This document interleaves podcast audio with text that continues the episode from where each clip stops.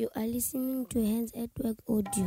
Meanwhile, in Africa. Meanwhile, in Africa. In Africa. In Africa. In Africa. Meanwhile, in Africa. Meanwhile, in Africa. It's my three months in Zambia and the Congo are coming to an end. I find myself sitting for hours reflecting and thinking about some of the things that I've seen, injustice, and I'm wrestling why, why, why. Um, just last week, as I went to the central province in Zambia, in Kabwe, we went to a very remote community called Malakota. And there we met a girl, six years old, that walks 10 kilometers to get to our feeding point and little community school. All by herself.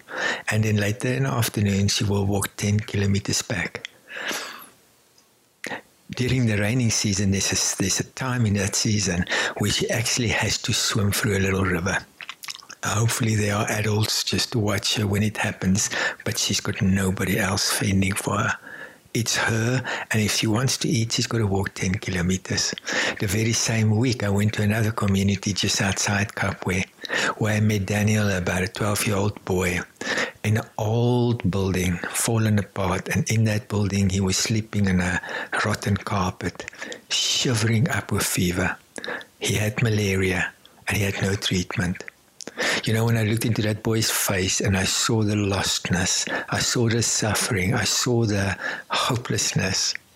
Why is this happening? Why are the African guys in that community not caring better for these boys?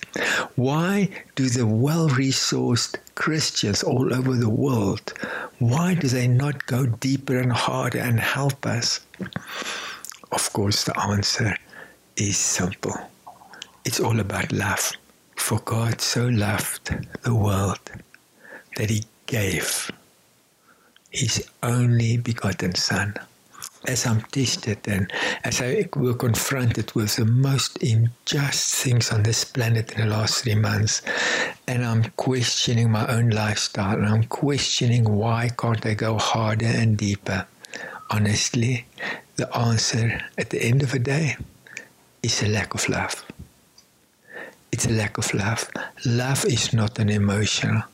Love is a willful decision but that can only be based if you and I have a deep, deep personal experience of Jesus Christ who knows us by name and he came and he hunted us down and he pulled us out of that river, out of that old building, out of that place and he said, Come home, I'll look after you.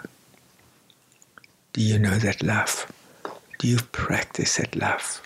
www.handsatwork.org